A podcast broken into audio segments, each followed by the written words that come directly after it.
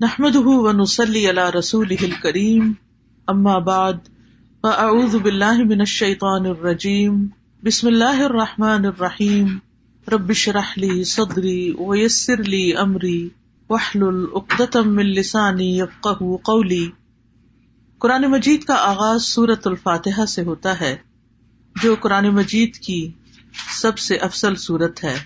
نبی صلی اللہ علیہ وسلم کسی سفر میں تھے۔ تو ایک آدمی آپ کے پاس اترا۔ وہ کہتا ہے کہ نبی صلی اللہ علیہ وسلم نے اس کی طرف متوجہ ہو کر فرمایا، کیا میں تمہیں قرآن کے افضل حصے کے بارے میں نہ بتاؤں؟ پھر آپ صلی اللہ علیہ وسلم نے اس پر الحمد للہ رب العالمین کی تلاوت کی۔ سورت الفاتحہ ایک بے مثال صورت ہے۔ رسول اللہ صلی اللہ علیہ وسلم نے فرمایا، اللہ نے ام القرآن فاتح جیسی صورت نہ تو تورات میں نازل فرمائی اور نہ ہی انجیل میں۔ اور یہی سبا مسانی ہے۔ اور اللہ تعالیٰ فرماتے ہیں کہ یہی صورت میرے اور میرے بندے کے درمیان تقسیم شدہ ہے۔ اور میرے بندے کو وہی ملے گا جو وہ مانگے گا۔ اعوذ باللہ من الشیطان الرجیم۔ بسم اللہ الرحمن الرحیم۔ اللہ کے نام سے ابتدا، جو بہت مہربان، نہایت رحم فرمانے والا ہے۔ قرآن مجید کی جب ابتدا کی جاتی ہے، آغاز کیا جاتا ہے، تو سب سے پہلے تعبض پڑھا جاتا ہے کہ میں اپنے آپ کو اللہ کی پناہ میں دیتی ہوں شیطان مردود سے بچنے کے لیے۔ شیطان مردود کبھی بھی نہیں چاہتا کہ انسان سیدھے راستے کی طرف چلے، اور قرآن کا راستہ ہی سیدھا راستہ ہے۔ نبی صلی اللہ علیہ وسلم کا دیا ہوا راستہ ہی دراصل سیدھا راستہ ہے۔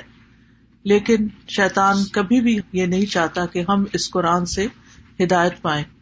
اسی طرح جب ہم اعوذ باللہ پڑھتے ہیں تو اس کا ایک سیگا اعوذ بکلمات اللہ بھی ہے۔ یعنی ایک تو ہے اعوذ باللہ اور ایک ہے اعوذ بکلمات اللہ۔ کہ میں اللہ تعالیٰ کے سارے کلمات کے ساتھ اللہ کی پناہ میں اپنے آپ کو دیتی ہوں۔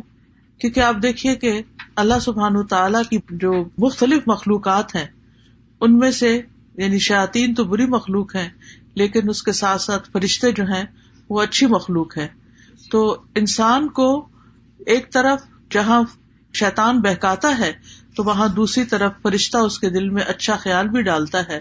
اور فرشتے جو ہیں، وہ ہمارا دفاع بھی کرتے ہیں۔ تو اس لیے اللہ سبحان تعالی کی مدد کے ساتھ قرآن کا آغاز کرنا چاہیے۔ بسم اللہ الرحمن الرحیم سے اللہ کا نام لے کر جو کہ بہت مہربان نہایت رحم فرمانے والا ہے الحمد للہ رب العالمین، الرحمٰن الرحیم، مالک یوم الدین ایا کا نابود و ایا کا نستعین۔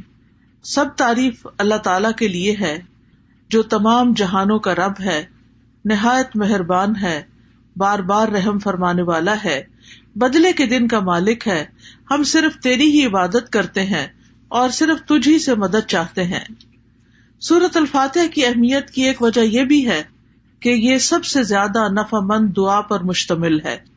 ابن تیمیہ کہتے ہیں کہ جب میں نے غور کیا کہ سب سے نفع مند دعا کون سی ہے، تو بس وہ اللہ کی رضا کے کاموں پر مدد مانگنے کی دعا ہے کہ اللہ اپنی پسند کے کاموں پر ہماری مدد فرما۔ پھر میں نے سورت فاتح کی اس آیت ایا کا نابود و ایا کا نستعین میں اس دعا کو پا لیا۔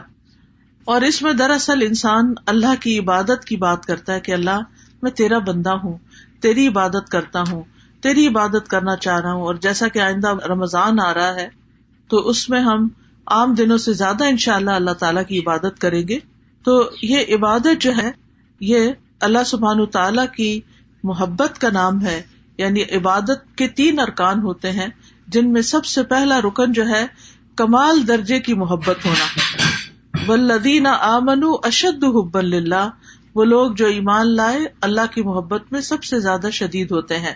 دوسری بات یہ ہے کہ کامل درجے کی امید ہونا وہ یرجو نہ رحمت کہ وہ اس کی رحمت کی امید رکھتے ہیں۔ اور تیسرے، اللہ تعالی کا کامل خوف ہونا۔ یعنی یہ تین چیزیں انسان کے اندر ہوں تو انسان عبادت گزار ہوتا ہے۔ اللہ کی محبت، اللہ کا خوف اور اللہ سے امید بھی۔ اور اللہ تعالی کے علاوہ کسی اور کی عبادت کرنا جائز نہیں۔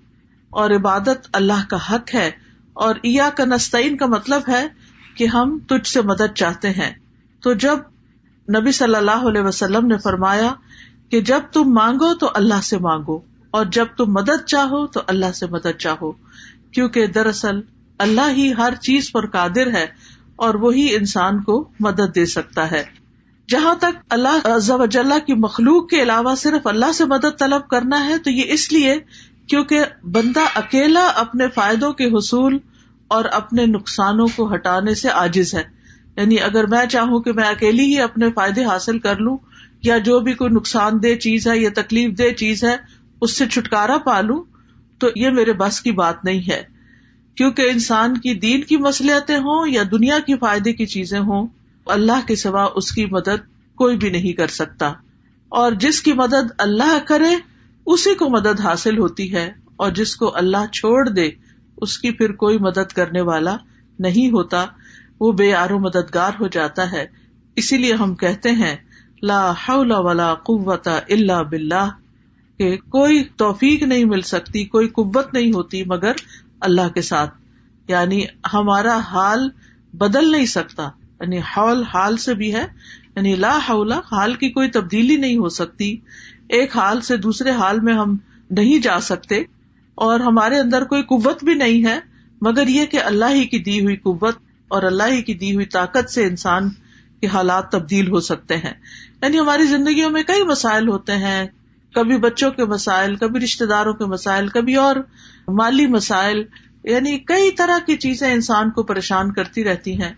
لیکن انسان کی اس ساری حالت کو کوشش کے باوجود بھی بعض اوقات خود سے انسان یا دوسرے لوگ ہمارے ماں باپ، ہمارے شوہر، ہمارے بچے مل کے اس کو تبدیل نہیں کر سکتے۔ آپ نے دیکھا ہوگا، جب انسان پریشان ہوتا ہے تو کبھی کسی کے پاس جاتا ہے، کبھی کسی سے دکھ بیان کرتا ہے، کبھی کسی سے مشورہ کرتا ہے، لیکن ساری باتیں کر کے چھوڑ دیتے ہیں، ہوتا ہوا کچھ نہیں۔ ایسے میں انسان کو ٹھیک ہے، مشورہ کر لینا چاہیے، مدد لینی چاہیے، لیکن اللہ سبحان تعالی سے ہی اصل میں مدد لینی چاہیے اور خوب خوب دعائیں کرنی چاہیے۔ اور اگر یہ کلمہ بھی بار بار انسان پڑھتا رہنا یا کا یا کا کہ صرف تیری ہم عبادت کرتے ہیں اور تیر سے ہم مدد چاہتے ہیں، تو ان شاء اللہ اللہ کی مدد آئے گی۔ بندہ، کس کس کام میں اللہ کی مدد کا محتاج ہے؟ اپنے روز مرہ کے مسائل کے حل کے لیے تو محتاج ہے ہی۔ اپنی خوراک کے لیے ہے، اپنے لباس کے لیے ہے، اپنی خواہش کے لیے، اپنی ان سب چیزوں کے لیے تو ہے ہی۔ لیکن خاص طور پر اللہ کی عبادت کے لیے ہم سب سے زیادہ اس کے محتاج ہیں کہ ہم اس سے مدد مانگے تو انسان اللہ تعالی کے احکام بجا کے نہیں لا سکتا جب تک انسان کو اللہ کی مدد حاصل نہ ہو۔ برائی چھوڑنا چاہتے ہیں، اپنی کوئی بری عادت چھوڑنا چاہتے ہیں۔ تو ہم اس کو چھوڑ نہیں سکتے جب تک اللہ کی مدد ہمیں حاصل نہ ہو۔ اسی طرح دنیا میں ہماری جو تقدیر ہے، اس تقدیر میں جو غم لکھے ہیں، ان غموں سے چھٹکارا نہیں پا سکتے جب تک کہ اللہ کی مدد حاصل نہ ہو۔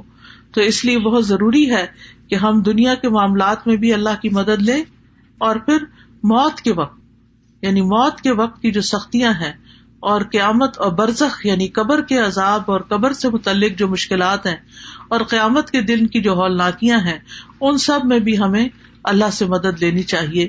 ان سب کاموں میں اللہ اللہ کے سوا کوئی بھی مدد کرنے کی طاقت نہیں رکھتا۔ تو جو شخص اللہ کی مدد طلب کرنے کا حق ادا کرتا ہے، تو اللہ تعالیٰ ان کاموں میں اس کی مدد بھی کرتا ہے۔ اح دن اسرات المستقیم، تو ہمیں سیدھا راستہ دکھا۔ کیونکہ ہدایت سب سے بڑی ضرورت ہے جو انسان مانگتا ہے اللہ تعالیٰ سے۔ یعنی مانگنے کی چیزیں تو بہت ہے لیکن سب سے اہم ترین چیز جو ہے وہ ہدایت ہے کہ اللہ تعالیٰ ہمیں ہدایت عطا فرمائے۔ کیونکہ ہدایت جس کو مل گئی تو وہ متقین میں سے ہو جائے گا۔ اور جس کے اندر تقوا آ گیا، اس کو مزید ہدایت بھی ملے گی۔ اور جو متقین میں سے ہو جائے گا تو میں یتق اللہ یج اللہ مخرجا من حیث لا يحتسب۔ جو اللہ سے ڈرے گا، وہ اس کے لیے نکلنے کا کوئی راستہ بنا دے گا اور اسے وہاں سے رسک دے گا جہاں سے وہ گمان بھی نہیں کرتا ہوگا۔ یعنی جہاں سے وہ سوچ بھی نہیں سکتا۔ تو اس لیے انسان کو ہدایت کی ضرورت ہے اور ہدایت اللہ سے مانگتے ہی رہنا چاہیے۔ آپ دیکھیے کہ حیرانی کی بات ہے کہ دن میں پانچ نمازوں کی ہر رکت میں ہم سورت فاتح پڑھتے ہیں۔ سورت فاتح کے اندر ہم اللہ سے ہدایت ہی مانگتے رہتے ہیں یا اللہ تو ہمیں ہدایت دے دے، ہمیں ہدایت دے دے۔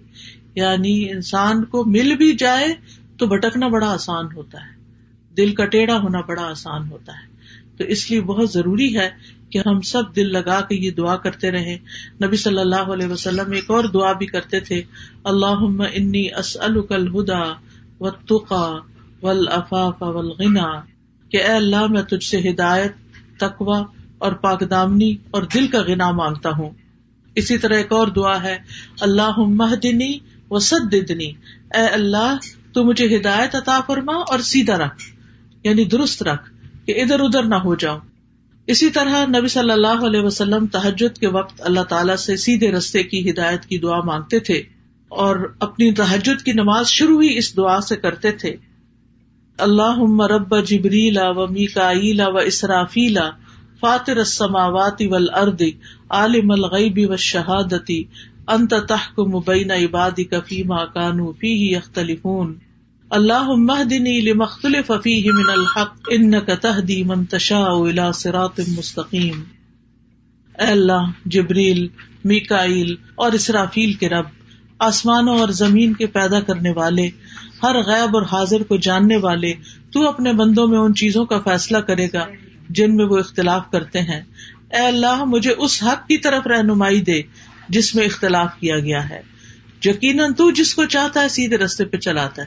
یعنی جن چیزوں میں لوگ اختلاف کر رہے ہیں کہ یہ سیدھا رستہ ہے کہ نہیں، تو اللہ مجھے اس میں سیدھا رستہ دکھا دے۔ اب دیکھیں، ایک تو ہوتا ہے کہ ہم دین کی طرف نہ آئے لیکن ہم جب دین کی طرف آ بھی جاتے ہیں نا، تو اس میں بھی لوگ، کوئی کہتا ہے یہ کرو، کوئی کہتا ہے وہ کرو۔ تو انسان پھر کنفیوز ہوتا ہے کہ میں کیا کروں اور کیا نہ کروں۔ تو ایسے میں جہاں بھی اختلاف ہو، بہتر یہی ہے کہ انسان اللہ سے اس میں صحیح رہنمائی کی دعا مانگ رہے یعنی دو لوگوں کے بیچ میں کوئی مس انڈرسٹینڈنگ کوئی اختلاف ہو جاتا ہے۔ ہر انسان کیا سمجھتا ہے؟ میں ٹھیک ہوں۔ اور وہ اپنا نقطۂ نظر جو ہے یا اپنا پوائنٹ آف ویو جو ہے، وہ بہت شدت کے ساتھ بیان کرتا ہے۔ لیکن اصل بات یہ ہے کہ انسان اللہ سبحان تعالیٰ سے جب مدد مانگتا ہے کہ اللہ اس اختلاف میں مجھے ہدایت دے، تو ہی سیدھے رستے پر ہوتا ہے۔ پھر اسی طرح یہ ہے کہ بچوں کو بھی صحیح فیصلے کرنے کے لیے ہدایت کی دعا دینی چاہیے۔ عبد الحمید بن سلما کہتے ہیں کہ ان کے والدین، ان کے متعلق اپنا مقدمہ لے کر نبی صلی اللہ علیہ وسلم کی خدمت میں حاضر ہوئے۔ میرے والدین میں سے ایک مسلمان تھا، دوسرا نہیں تھا، کافر تھا۔ نبی صلی اللہ علیہ وسلم نے بچے کو اختیار دیا۔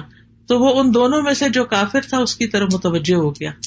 تو آپ کو فکر لگی کہ یہ اگر کافر لے جائے گا تو تو بچے کو کافر بنا دے گا۔ تو آپ صلی اللہ علیہ وسلم نے اسی وقت دعا کی اللہ دی اللہ اس کو ہدایت دے دے۔ تو وہ مسلمان کی طرف متوجہ ہو گیا۔ تو پھر آپ نے فیصلہ اس کے حق میں کیا، کیونکہ آپ خود سے نہیں اس بچے کو کہہ سکتے تھے یا خود سے دے نہیں سکتے تھے۔ وہ بچے کی چوائس پر تھا کہ وہ کدھر جانا چاہتا ہے۔ تو آپ نے اس کے لیے دعا شروع کر دی۔ اس سے پتا چلتا ہے کہ زندگی کے چھوٹے چھوٹے معاملات میں آپ لوگوں کی فکر کتنی کرتے تھے، ان کے لیے دعائیں کیسی کرتے تھے، اور سب سے زیادہ تو ان کی ہدایت اور ان کی آخرت کی فکر۔ پھر اسی طرح یہ ہے سراط اللہ ان امتا علیہم، راستہ ان لوگوں کا جن پر تو نے انعام کیا۔ یعنی ہم سیدھا راستہ تو مانگتے ہیں، لیکن ہمیں یہ نہیں پتا کہ وہ کیسے پتا چلے گا کون سا ہمارے لیے نمونہ ہے کن لوگوں کو ہم فالو کریں؟ کیونکہ پڑھی ہوئی چیزیں، سنی ہوئی چیزیں انسان جب کرنے لگتا ہے تو طریقہ فرق ہو جاتا ہے، لیکن جب کسی کو کرتے ہوئے دیکھتا تو آسانی ہو جاتی۔ اس کی مثال ایسے ہی ہے کہ جیسے آپ اگر کسی سے ریسیپی پوچھتے ہیں کہ میں یہ فلاں چیز کیسے بناؤں؟ تو آپ نے دیکھا گا جیسے آلو گوشت ہے مثال کے طور تو ہر گھر کے بنانے کا طریقہ فرق، اور ہر ایک ٹائم بھی فرق لیتا ہے۔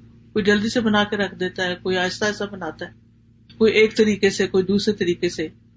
تو اب اگر آپ صرف ریسیپی پوچھیں گے، تو ہو سکتا ہے کوئی چیز مس ہی کر دے اس میں سے۔ تو جب آپ کسی کو بناتے ہوئے دیکھیں گے، صرف ایک دفعہ دیکھنے کی ضرورت ہے، تو آپ کو بہت آسان ہو جائے گا وہ کام کر کوئی بھی چیز ہو، جب آپ کسی کو کرتے ہوئے دیکھتے ہیں، تو وہ آسان ہو جاتی ہے۔ زبانی ایکسپلین کر کر کے، کر کر کے انسان کہیں نہ کہیں غلطی کر جاتا ہے کچھ نہ کچھ مس کر جاتا ہے۔ اور آج نسرات المستقیم پہ بات ہونی تھی تو اللہ نے ہمیں گما کے آئے ہیں۔ تو پتا چلے کہ اگر ایک ٹرن بھی زندگی میں الٹا لیتے ہیں نا کہیں غلط فیصلہ کرتے ہیں، تو کہیں سے کہیں پہنچ جاتے بالکل ہی یعنی قریب آنے کی بجائے اور دور نکل جاتے ہیں۔ صرف ایک ٹرن اگر غلط لے لیں آپ، تو اسی طرح زندگی میں ہم صحیح جا رہے ہوتے ہیں، جا رہے ہوتے ہیں۔ کئی کوئی بیچ میں آ کے ہمیں کوئی غلط بات بتا دیتا، ہم اس کے پیچھے لگ جاتے ہیں۔ اصل رستے کو چھوڑ کے چل بھائی، وہ کہیں سے کہیں پہنچ گئے۔ تو وہ اللہ سے تو دور کر دیتا ہے نا انسان کو۔ تو اس لیے ہمیں یہ کہا گیا ہے کہ ان لوگوں کا راستہ مانگو جو ہدایت پر تھے۔ اور وہ کون تھے؟ امبیا تھے، صدیقین تھے شہدا تھے، صالحین تھے، نیک لوگ تھے، صحابہ کرام تھے، تابعین تھے، تبا تابعین تھے، جن کو آپ صلی اللہ علیہ وسلم نے خیر القرون میں سے قرار دیا۔ تو کتنا ضروری ہے کہ ہم ان لوگوں کی زندگیوں کے بارے میں پڑھے وہ کیا کرتے تھے؟ ہاں؟ ہم آج کے لوگوں کو رول ماڈل بنا لیتے ہیں، وہ بےچارے تو خود۔ بعض اوقات نہیں سمجھتے کہ انہیں کیا کرنا چاہیے۔ تو اصل رول ماڈل جو ہے ہمارے، وہ صحابہ کرام ہیں، صحابیات ہیں کہ انہوں نے نمازیں کیسے پڑھی ان کے روزے تحجد کیسے تھے، ان کا صدقہ خیرات کیسا تھا ان کے لوگوں سے معاملات کیسے تھے، ان کی خوشی اور ناراضگی کیسی تھی۔ تو اگر ہم ان چیزوں کے بارے میں پڑھتے رہیں گے، جانتے رہیں گے، تو آپ دیکھیں گے کہ بہت سی چیزیں درست ہو جائے گی۔ یعنی اپنی غلطیاں بھی نظر آئیں گی اور جو اچھے کام ہے وہ بھی۔ اور ان کی زندگی کے واقعات اور حالات بہت موٹیویشنل بھی ہوتے ہیں۔ یعنی اگر آپ صحابہ کی کہانیاں پڑھیں تو انسان روئے بغیر رہ نہیں سکتا۔ مجھے یاد ہے جب میں نے ہائی اسکول ختم ہی کیا تھا تو چھٹیاں تھی کافی ساری، تو اس میں میں نے بکس پڑھنی شروع کر دی۔ اور سب سے زیادہ مجھے جن بکس نے انسپائر کیا، وہ اسی طرح کی لائف اسٹوریز تھی یعنی جو بڑے لوگوں کی کہانیاں اور نیک لوگوں کی کہانیاں، اس میں ہم کہتے ہیں اچھا یہ لوگ اس طرح کر سکتے ہیں تو ہم نہیں کر سکتے۔ یہ بھی تو اسی دنیا میں رہتے ہیں۔ تو اس سے پھر انسان کو انسپریشن بہت ملتی ہے۔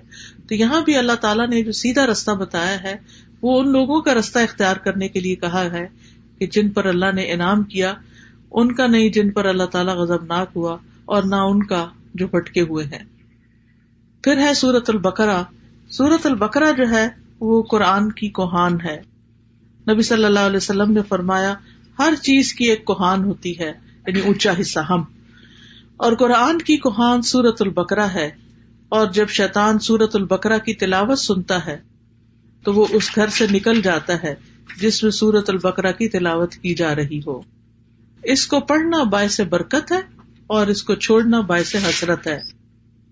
رسول اللہ صلی اللہ علیہ وسلم نے فرمایا سورت البکرا پڑھا کرو، کیونکہ اس کا پڑھنا باعث برکت ہے، چھوڑنا باعث حسرت ہے، اور اس کے پڑھنے والے پر جادوگر قدرت نہیں پا سکتے۔ یعنی ایسے لوگ جادو سے محفوظ رہتے ہیں جو سورت البکرا پڑھتے رہتے ہیں۔ اب اس کا طریقہ کیا ہے؟ کیونکہ لوگ پوچھتے ہیں کہ اچھا آپ پھر کیسے پڑھیں؟ ایک تو یہ ہے کہ ایک ہی دن میں ساری پڑھ لیں۔ اور کیسے بہت سارے لوگ ہوتے ہیں جو روز سورت البکرا پڑھ لیں۔ ایک یہ ہے کہ ایک ایک سپارہ کر کے آپ روز پڑھ لیں۔ ایک یہ ہے کہ روبا روبا روبا روبا کر کے آپ اس کو یعنی کہ آٹھ اور دس دن لگ جاتے ہیں تقریباً اس طرح۔ تو مہینے میں تین دفعہ ہو جائے گی۔ ایک یہ ہے کہ روزانہ آپ ایک صفحہ ایک صفحہ ایک صفحہ پڑھ لیں۔ اور جب تک وہ صفحے سارے ختم نہیں ہوتے تو وہ تو اس طرح روزانہ آپ یعنی یا نماز میں یا دیکھ کے یعنی پڑھتے رہیں۔ یعنی سورت البکرا کے ساتھ اپنا تعلق قائم رکھے تو اس کا فائدہ یہ ہوگا کہ جادوگر اثر نہیں کر سکے کیونکہ جن لوگوں پہ کوئی جادو کی شکایت ہوتی ہے نا، جب وہ بےچارے ایک دفعہ اپنا توڑ کر آتے ہیں، جب ان کو پتا چلتا ہے توڑ ہو گیا تو دوبارہ کر دیتے ہیں۔ پھر دوبارہ کر دیتے ہیں۔ تو اس لیے پروٹیکشن بڑی ضروری ہوتی ہے۔ اور سورت البکرا جو ہے، اسی میں سے ہے۔ ابو حرارا رضی اللہ عنہ سے روایت ہے کہ رسول اللہ صلی اللہ علیہ وسلم نے فرمایا، تم اپنے گھروں کو قبرستان نہ بناؤ، کیونکہ شیطان اس گھر سے بھاگ جاتا ہے، جس گھر میں سورت البکرا کی تلاوت کی جاتی ہے۔ پھر آیت نمبر ایک ہے سورت البکرا کی میم۔ ذالک الکتاب لا ریب فیہ، ہدل للمتقین۔ یہ کتاب ہے جس میں کوئی شک نہیں، ہدایت ہے متقی لوگوں کے لیے۔ قرآن جو ہے وہ شکوک و شبہات سے پاک کتاب ہے۔ یعنی ایسے علم پر مبنی ہے جو یقینی ہے، جو سب سے سچی بات ہے۔ اس کی ہر بات ہی سچی ہے۔ کون ہے متقین؟ اللہ دین بالغیب و یقین السلاد و مما رزقناہم فکون جو غیب پر ایمان لاتے ہیں، نماز قائم کرتے ہیں، اور جو رسک ہم نے ان کو دیا ہے، اس میں سے وہ خرچ کرتے ہیں۔ تو ایمان بالغیب جو ہے یہ دل سے تعلق رکھتا ہے۔ نماز قائم کرنا جسم کا حصہ ہے اور مما رزکنام یون فکون مال کا حصہ ہے۔ یعنی حقوق العباد کی ادائیگی ہے۔ انسان اندر سے بھی اچھا ہو، انسان باہر سے بھی اللہ کی عبادت کرے اور انسان اللہ کے بندوں اور اللہ کی مخلوق کے ساتھ بھی اچھا سلوک کرے۔ پھر فرمایا ولدین بما انزل الیک وما انزل من قبلک وبالآخرۃ هم یوقنون اور وہ جو ایمان لاتے ہیں اس پر جو آپ پر نازل کیا گیا اور جو آپ سے پہلے نازل کیا گیا اور وہ آخرت پر یقین رکھتے ہیں۔ یعنی متقی وہ لوگ ہوتے ہیں، اس کتاب سے ہدایت حاصل کرنے والے لوگ وہ ہوتے ہیں کہ جو اللہ کی طرف سے آئی ہوئی چیزوں پر ایمان رکھتے ہیں۔ اور جو چیزیں نبی صلی اللہ علیہ وسلم سے پہلے اتاری گئی تھی ان پر بھی ایمان رکھتے ہیں اور وہ آخرت پر پکا یقین رکھتے ہیں۔ تو نبی صلی اللہ علیہ وسلم پر نازل شدہ وہی جو ہے، اس پر ایمان لانا ضروری ہے۔ قرآن مجید میں آتا ہے وہ ان ضل اللہ علیہ کل کتاب اول حکمت و علامہ کمالم تکن تعلم و کان فضل اللہ علیہ کا عظیمہ اللہ نے آپ پر کتاب و حکمت نازل کی ہے۔ اور آپ کو وہ کچھ سکھایا جو آپ نہیں جانتے تھے۔ اور یہ آپ پر اللہ کا بہت ہی بڑا فضل ہے کہ اللہ تعالیٰ نے آپ کو فائدے کی سب چیزیں سکھا دی ہیں۔ یاد رکھیے، حدیث بھی قرآن کی طرح نازل ہوتی تھی۔ مما کو انل ان ہوا اللہ واہ یوہا وہ اپنی خواہش نفس سے کچھ نہیں کہتے، وہ تو صرف وہی ہے جو نازل کی جاتی ہے۔ حسان بن عطیہ کہتے ہیں کہ جبریل علیہ السلام نبی صلی اللہ علیہ وسلم کے پاس سنت لے کر اترتے تھے۔ جس طرح آپ کو قرآن سکھاتے، اسی طرح سنت کی تعلیم دیتے تھے۔ قرآن جو تھا وہ لکھا جاتا تھا یعنی قرآن جو تھا، وہ آپ سنتے تھے اور پھر صحابہ کو لکھوا دیتے تھے۔ جبکہ سنت جو ہے، وہ چونکہ زیادہ تر پریکٹس کی چیز ہے، عمل کی چیز ہے، تو وہ آپ اس چیز پر عمل کر لیتے تھے۔ نبی صلی اللہ علیہ وسلم نے ہمیں بھی تلقین کی ہے کہ ہم اس قرآن و سنت کو مضبوطی سے پکڑے رکھے رسول اللہ صلی اللہ علیہ وسلم نے فرمایا، میں تم میں دو چیزیں چھوڑے جا رہا تم ہرگز گمراہ نہیں ہوگے۔ جب تک ان دونوں کو مضبوطی سے نہ تھام لو۔ ایک اللہ کی کتاب اور دوسرے اس کے نبی کی سنت ہے۔ وہ بالآخرت ہم یو اور آخرت پر وہ یقین رکھتے ہیں۔ یقین کا معنی جو ہے، وہ ایسا ایمان ہے جس کی طرف شک داخل نہ یعنی اتنا پکا کہ جیسے انسان اپنی آنکھوں سے کوئی چیز دیکھ رہا ہوتا نا، تو اس پر یقین ہوتا ہے کہ میں کوئی جھوٹ نہیں دیکھ رہا۔ مجھے حقیقت ہے۔ یقین جو ہے، یہ علم کا سب سے اونچا درجہ ہے۔ یعنی یہ نہیں کہا آخرت کا علم رکھتے ہیں، آخرت کو جانتے ہیں۔ نہیں، اس پر پکا یقین رکھتے ہیں، ایمان رکھتے ہیں۔ تو یقین کے فائدے کیا ہوتے ہیں؟ یقین کا فائدہ یہ ہوتا ہے کہ انسان کے لیے عمل آسان ہو جاتا ہے۔ انسان کو اللہ تعالی سے یقین مانگنا چاہیے۔ ابو بکر رضی اللہ عنہ دعا میں یہ کلمات کہتے تھے اللہ حبلی ایمان و یقین و معافات و نیتن اے اللہ مجھے ایمان اور یقین اور عافیت اور اچھی نیت عطا فرما۔ الا اک اللہ ہدم ربیم و الا اکم المفل یہی لوگ اپنے رب کی طرف سے ہدایت پر ہیں اور یہی لوگ دراصل فلاح پانے والے ہیں۔ اس کے بعد فرمایا، بے شک وہ لوگ جنہوں نے کفر کیا، ان کے لیے برابر ہے کہ آپ انہیں ڈرائیں یا نہ ڈرائیں، وہ ایمان نہیں لائیں گے۔ اللہ نے ان کے دلوں اور ان کے کانوں پر مہر لگا دی ہے اور ان کی آنکھوں پر پردہ ہے اور ان کے لیے بہت بڑا عذاب ہے۔ گناہ جب دل پہ پے در پے آتے ہیں تو دل کو بند کر دیتے ہیں اور جب اسے بند کر دیتے ہیں تو اللہ کی طرف سے ٹپا اور مور لگ جاتی ہے۔ پھر ایمان اندر نہیں داخل ہوتا۔ تو اس لیے پھر انسان کا کفر سے چھٹکارا پانے کا کوئی رستہ نہیں رہ جاتا۔ ختم اللہ اللہ قلوب اور پھر کان بھی نہیں سنتے اور آنکھیں بھی نہیں دیکھتی، کہیں سے بھی عبرت نہیں ہوتی۔ انسان ایسے ہی جانوروں کی طرح زندگی گزار کر پھر اللہ کے پاس چلا جاتا ہے اور وہاں جا کر بہت بڑے عذاب کا سامنا کرتا ہے۔ اس کے بعد ایک تیسرے گروہ کی بات کی گئی اور وہ ہے منافقوں کا گروہ۔ وہ من یقول آمنا بلّہ و بلیوم الآخری و ماہم لوگوں میں سے کچھ ایسے بھی ہوتے ہیں جو کہتے ہیں ہم اللہ اور یوم آخرت پر ایمان لائے، حالانکہ وہ مومن نہیں ہوتے۔ وہ اللہ کو دھوکا دیتے ہیں اور ان لوگوں کو جو ایمان لائے، اور نہیں وہ دھوکا دیتے مگر اپنے آپ ہی کو، اور وہ اس کا شعور نہیں رکھتے۔ فی کلو بہم مرد ان فزاد اللہ مردا ولہم عذاب علیم بما کانو یکدمون ان کے دلوں میں ایک بیماری ہے۔ تو اللہ نے ان کی بیماری کو اور زیادہ کر دیا، اور ان کے لیے دردناک عذاب ہے۔ اس لیے کہ وہ جھوٹ بولتے تھے۔ تو یہ کون سی بیماری ہے؟ یہ دنیا کی محبت کی بیماری ہے۔ اس وجہ سے وہ اللہ سبحان تعالیٰ کی عبادت نہیں کرتے۔ اسی وجہ سے وہ آخرت کی فکر نہیں کرتے۔ اسی وجہ سے وہ نبی صلی اللہ علیہ وسلم کی سنت کو کوئی اہمیت نہیں دیتے۔ کیونکہ جب دل دنیا کی طرف جھک جاتا ہے اور اس کے اندر بڑھتا چلا جاتا ہے، جو دنیا میں ہی سکون پاتا ہے، دنیا سے محبت کرتا ہے، وہ دل پھر آخرت سے غافل ہو جاتا ہے۔ اور جب آخرت سے غافل ہو جاتا ہے تو پھر اللہ سبحان تعالیٰ ایسے بندے کو اس کے نفس کے حوالے کر دیتے ہیں اور پھر آخرت میں اس کے لیے دردناک عذاب ہے۔ اور جب ان سے کہا جاتا ہے کہ زمین میں فساد نہ کرو، تو وہ کہتے ہیں کہ ہم تو اصلاح کرنے والے ہیں۔ خبردار، بے شک وہی لوگ فساد کرنے والے ہیں، لیکن وہ شعور نہیں رکھتے۔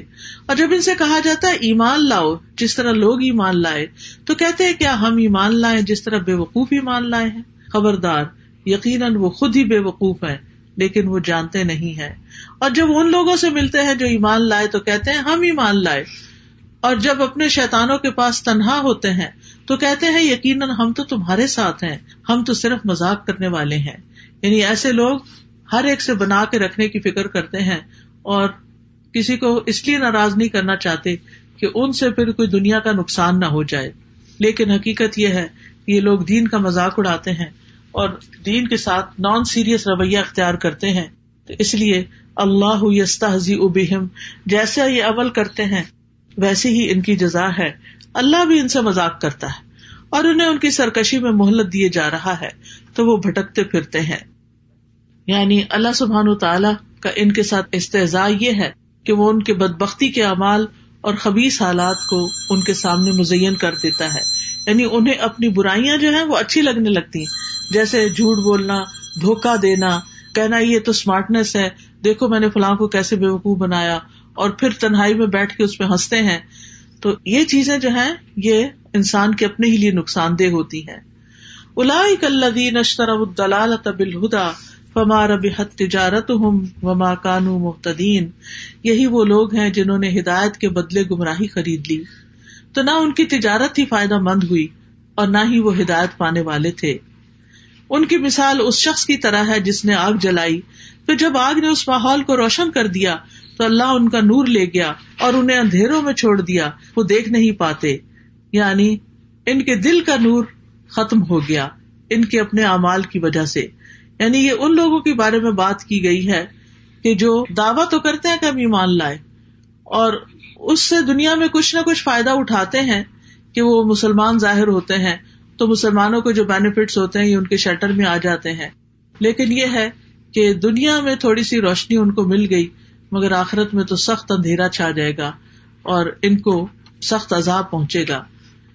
پھر اسی طرح یہ ہے کہ دنیا میں کفر جو ہے وہ روشنی چھپا دیتا ہے اور ان کے پردے چاک ہو جاتے ہیں، جو ان کی منافقت ظاہر ہو جاتی ہے، تو وہ اس سے اندھیرے ان کے کھل کے سامنے آ جاتے ہیں کہ ان کے دلوں کے اندر کیا ہے۔ پھر اسی طرح ان کے بارے میں فرمایا سم من بک من امیون، فہم لا ارجون بہرے ہیں، گنگے ہیں، اندھے ہیں بس وہ نہیں لوٹتے یعنی ہدایت کی طرف واپس نہیں آتے۔ یا ان کی مثال آسمان سے اترنے والی زوردار بارش کی طرح ہے، جس میں اندھیرے ہیں اور گرج ہے اور چمک ہے۔ وہ کڑکنے والی بجلیوں اور موت کے ڈر سے اپنی انگلیاں اپنے کانوں میں ڈال لیتے ہیں۔ اور اللہ کافروں کو گھیرنے والا ہے۔ قریب ہے کہ بجلی ان کی آنکھوں کی روشنی لے جائے۔ جب بھی وہ ان کے لیے روشنی کرتی ہے، تو وہ اس میں چل پڑتے ہیں۔ اور جب ان پر اندھیرا چھا جاتا ہے، تو وہ کھڑے رہ جاتے ہیں۔ اور اگر اللہ چاہتا تو ان کی سماعت اور ان کی بسارت کو لے جاتا۔ بے شک اللہ خوب قدرت رکھنے والا ہے۔ اور یہ حقیقت ہے کہ اللہ سبحان تعالیٰ ہر چیز پر پورا پورا قادر ہے۔ اور ان منافقین پر بھی پوری طرح قادر ہے۔ اور اللہ تعالیٰ اسباب کے بغیر بھی ان کی سماعت اور بسارت کو ختم کر سکتا ہے۔ ہم سب کو اپنے لیے دعا کرنی چاہیے کہ اللہ تعالیٰ ہماری آنکھوں، ہمارے کانوں، ہمارے دل کو سلامت رکھ کہ ہم اس سے ہدایت پاتے رہیں۔ سنن ترمیزی میں ایک دعا آئی ہے بڑی خوبصورت۔ ممت انا بے اسما انا و ابسار انا و قواتنا ابدن ما احیتنا وج الوارث منا کہ اللہ ہمیں ہماری سماعت، ہماری بسارت ہماری قوت سے فائدہ پہنچا اور اسے ہمارا وارث بنا دے۔ پھر اس کے بعد اگلا رکو شروع ہوتا ہے، یا الناس اعبدوا ربکم الذی خلقکم والذین من قبلکم لعلکم تتقون۔ اے لوگوں اپنے رب کی عبادت کرو، الذی خلقکم، جس نے تمہیں پیدا کیا، اور ان لوگوں کو بھی جو تم سے پہلے تھے، تاکہ تم بچ جاؤ یعنی برے عذاب سے بچ جاؤ۔ تو عبادت کی بات پہلے بھی ہو چکی کہ ہمیں اللہ نے اپنی عبادت کے لیے پیدا کیا ہے اور عبادت میں انسان کو اللہ تعالی سے شدید محبت بھی کرنی ہوتی ہے اور اس سے ڈرنا بھی ہوتا ہے اور اس سے امید بھی رکھنی ہوتی ہے۔ پھر فرمایا اللہ زی جا الکم الرد فحاشا و سما ابنا و انزل من السما اما فاخرج به من الثمرات رزقا لكم فلا تجعلوا لله اندادا وانتم تعلمون۔ وہ جس نے تمہارے لیے زمین کو فرش اور آسمان کو چھت بنایا اور آسمان سے پانی نازل کیا اور اس پانی سے تمہارے لیے پھل بطور رسک پیدا کیے، بس تم اللہ کے ساتھ کسی کو شریک نہ ٹھہراؤ، حالانکہ تم جانتے ہو۔ اور اگر تمہیں اس قرآن میں شک ہے جو ہم نے اپنے بندے محمد پر نازل کیا صلی اللہ علیہ وسلم۔ تو اسی طرح کی ایک صورت تم بھی بنا لاؤ اور اللہ کے سوا اپنے گواہوں یعنی مددگاروں کو بھی بلا لو اگر تم سچے ہو۔ فعلم تفالو ولن تفالو فتح النار التی وقود الناس والحجارہ عدت للکافرین پھر اگر تم نے ایسا نہ کیا اور تم ہرگز نہ کر سکو گے تو بچو اس آگ سے جس کا ایندھن انسان اور پتھر ہے جو کافروں کے لیے تیار کی گئی ہے۔ اور خوشخبری دے دیجیے ان لوگوں کو جو ایمان لائے اور انہوں نے نیک عمل کیے۔ تو خوشخبریاں کس کے لیے ہیں؟ گڈ نیوز کس کے لیے ہیں؟ جو ایمان لا کر اچھے کام کرتا ہو۔ کہ ان کے لیے ایسے باغات ہیں جن کے نیچے نہریں بہتی ہیں۔ جب انہیں ان باغوں میں سے کسی قسم کا پھل کھانے کو دیا جائے گا، تو وہ کہیں گے، یہ تو وہی ہے جو اس سے پہلے بھی ہم دیے گئے۔ اور انہیں اس سے ملتے جلتے پھل دیے جائیں گے۔ وہاں ان کے لیے پاک صاف بیویاں ہوگی اور وہ ان باغات میں ہمیشہ رہنے والے ہیں، ہمیشہ کے لیے۔ یہ کتنی بہترین جزا ہے جو نیک عمل کرنے والوں کی ہے۔ معاذ بن جبل رضی اللہ عنہ کہتے ہیں کہ نیک عمل وہ ہوتا ہے جس میں چار چیزیں ہوں۔ نمبر ایک، علم۔ علم کے ساتھ ہو کیا۔ نمبر دو، اچھی نیت ہو۔ کرنے کی نیت بھی اچھی ہونی چاہیے۔ نمبر تین، صبر کے ساتھ کرنا چاہیے۔ اور نمبر چار، اخلاص کے ساتھ کرنا چاہیے۔ تو جس عمل میں یہ سب چیزیں ہوں، صبر بھی ہو، نیت اچھی ہو، عمل انسان کا جو ہے، وہ علم کے مطابق ہو، تو وہی شخص جو ہے، وہ نیک ہے۔ وہ اتو بھی متشا بہا اور وہ جنت میں ملتے جلتے پھل دیے جائیں گے۔ یعنی جنت کے پھل اگرچہ ایک دوسرے سے ملتے جلتے ہوں گے، لیکن ان کا ذائقہ بڑا مختلف ہوگا۔ جیسے آم ہے تو آم آموں سے ملتے جلتے بظاہر دیکھنے میں۔ یعنی یہ سب ورائٹی کی انتہا ہے نا کہ آپ نے کبھی نوٹ کیا ہوگا؟ مثلاً آپ بعض اوقات دو اورنجز کھاتے ہیں۔ کیا دونوں کا ذائقہ ایک ہوتا ہے؟ نہیں ہوتا نا۔ اور اگر کس میں فرق ہو تو ان کی خوشبو، ان کا رنگ ایون کلر بھی۔ کسی کا ریڈ ہوتا ہے، کسی کا یلو کسی کا برائٹ یلو ہوتا ہے، کسی کا اورنجش ہوتا ہے۔ ان کی خوشبو، ان کی مٹھاس۔ اب وہ جنت میں ان کے سامنے پھل پڑے ہوئے ہیں۔ دیکھنے میں ایک جیسے لگ رہے ہیں۔ ایک کھائیں گے اور مزہ ایک کھائیں گے اور مزہ ایک کھائیں گے اور مزہ۔ کیونکہ اگر دو پھل ایک جیسے بھی کھائیں گے تو وہ بور ہو جاتا ہے نا انسان۔ ہاں دیکھے یہ یہ اورنج ہاں, یہ میں نے کھائے ہوئے ہیں۔ لیکن اتنی ورائٹی ہے جنت میں اتنی ورائٹی ہے کہ انسان کا دل بھرے گا ہی نہیں کسی وقت۔ دیکھیں ہمیں ہر نئی چیز اچھی لگتی ہے۔ ہم ہر نئے آئیڈیا سے، ہر نئی یونیک چیز سے انسپائر ہوتے ہیں۔ تو جنت میں تو ہر وقت ہر چیز نئی نئی نئی نئی نئی۔ یعنی نہ پرانی چیزیں ہوگی، نہ وہ ریپوٹیشن ہوگی، نہ وہ بوریت ہوگی، نہ وہ دل بھرے گا۔ اور فیشن کیا ہے؟ ایک نیا آئیڈیا نیا آئیڈیا ہی ہوتا ہے نا۔ حالانکہ بعض اوقات اس میں بڑی تکلیف بھی ہوتی ہے، لیکن وہ نیا ہوتا ہے تو لوگوں کو اٹریکٹ کرتا ہے۔ یونیک ان یوژل تو وہ اتو بھی ہی متشابہ دیکھنے میں وہ متشابہ ہے لیکن کھانے میں ان کا مزہ جیسے ایک حدیث میں بھی آتا ہے نا کہ جنت کے جو ببول کا درخت ہوگا اس کے جو کانٹے ہوں گے اس میں سے ایک کانٹے کے اندر ستر ہزار قسم کے پھل ہوں گے۔ یعنی اس کے اندر وہ رنگ ہوں گے اور اس کے ڈفرنٹ چیزیں ہوں گی۔ اور وہ جب ایک ایک چیز نکالتا جائے گا انسان تو different colour different taste different خوشبو ایکسپلور ہی کرتا جائے گا ایکسپلور ہی کرتا جائے گا۔ اسی لیے خالدین فیہا۔ رہنا ہی رہنا ہے۔ کوئی موت نہیں ہے وہاں۔ جنت میں موت نہیں ہے۔ جہنم میں بھی موت نہیں ہے۔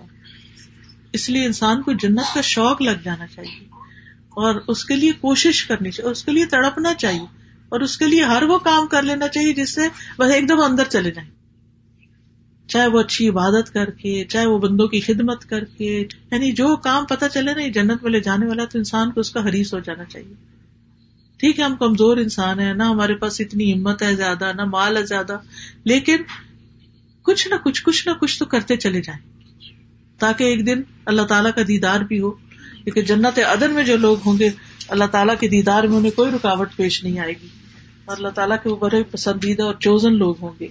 لیکن اس کے لیے اللہ کے راستے میں جہاد کرنا، جد و جہد کرنا، نکلنا، اپنے کمفرٹ زون سے باہر نکلنا اپنا مال خرچ کرنا، اپنی جان لگانا، یہ چیزیں ہیں جس سے انسان جنت کا سودا کرتا ہے۔ ان اللہ حش طرح من المنین انفسم و امبال بے ان الجنہ۔ اللہ نے بے شک خرید دی مومنوں سے ان کے جانے اور ان کے مال، کیونکہ ان کے لیے جنت ہے۔ تو جنت حاصل کرنے کے لیے انسان کو کچھ دینا پڑتا ہے۔ اور وہ یہی دنیا کا وقت ہے تھوڑا سا۔ یہ چند سال ہے پتہ نہیں کب تک زندہ ہے کب تک نہیں۔ تو اللہ تعالیٰ سے دعا ہے کہ وہ ہمیں نیک امال کرنے کی توفیق عطا فرمائے۔ پھر بے شک اللہ اس سے نہیں شرماتا کہ وہ مادہ مچھر یا اس سے اوپر کسی چیز کی مثال بیان کرے۔ پھر جو لوگ ایمان لائے ہیں وہ جانتے ہیں کہ وہ ان کے رب کی طرف سے سچ ہے اور جن لوگوں نے انکار کیا وہ کہتے ہیں اس مثال سے اللہ کی کیا مراد ہے؟ اللہ اس سے اکثر لوگوں کو گمراہ کرتا ہے اور اسی سے بہت سے لوگوں کو ہدایت بخشتا ہے۔ اور اس مثال سے گمراہ کرتا بھی ہے تو صرف فاسکوں کو۔ یعنی اللہ تعالیٰ جن لوگوں کو گمراہ کرتا وہ اس لیے نہیں کرتا کہ اللہ چاہتا یہ گمراہ ہو جائے۔ نہیں۔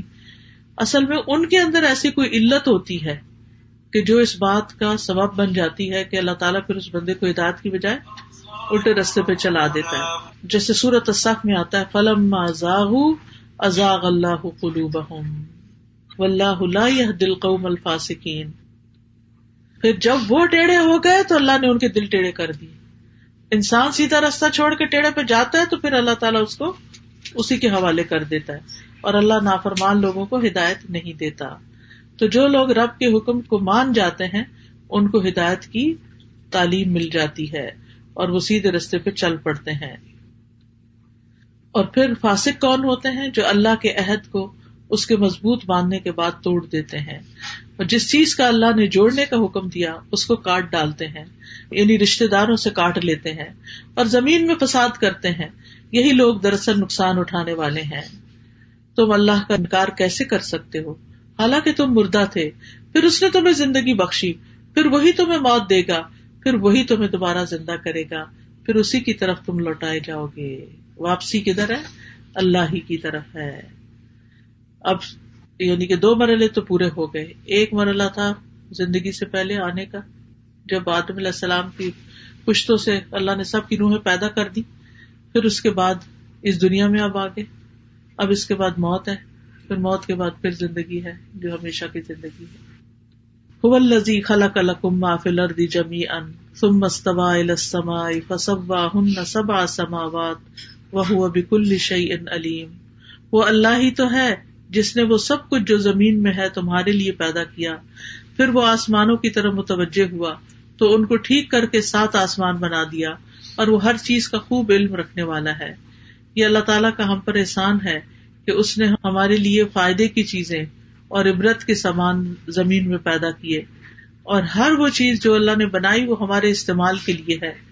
تو اللہ تعالیٰ سے دعا ہے کہ وہ ہمیں ان نعمتوں سے بھرپور فائدہ اٹھا کر اس کی اطاعت میں اپنی جان لگانے کی توفیق عطا فرمائے۔ واخر دعوانا ان الحمد للہ رب العالمین۔ سبحانك اللهم وبحمدك اشهد ان لا اله الا انت استغفرك واتوب اليك السلام علیکم و رحمۃ اللہ وبرکاتہ۔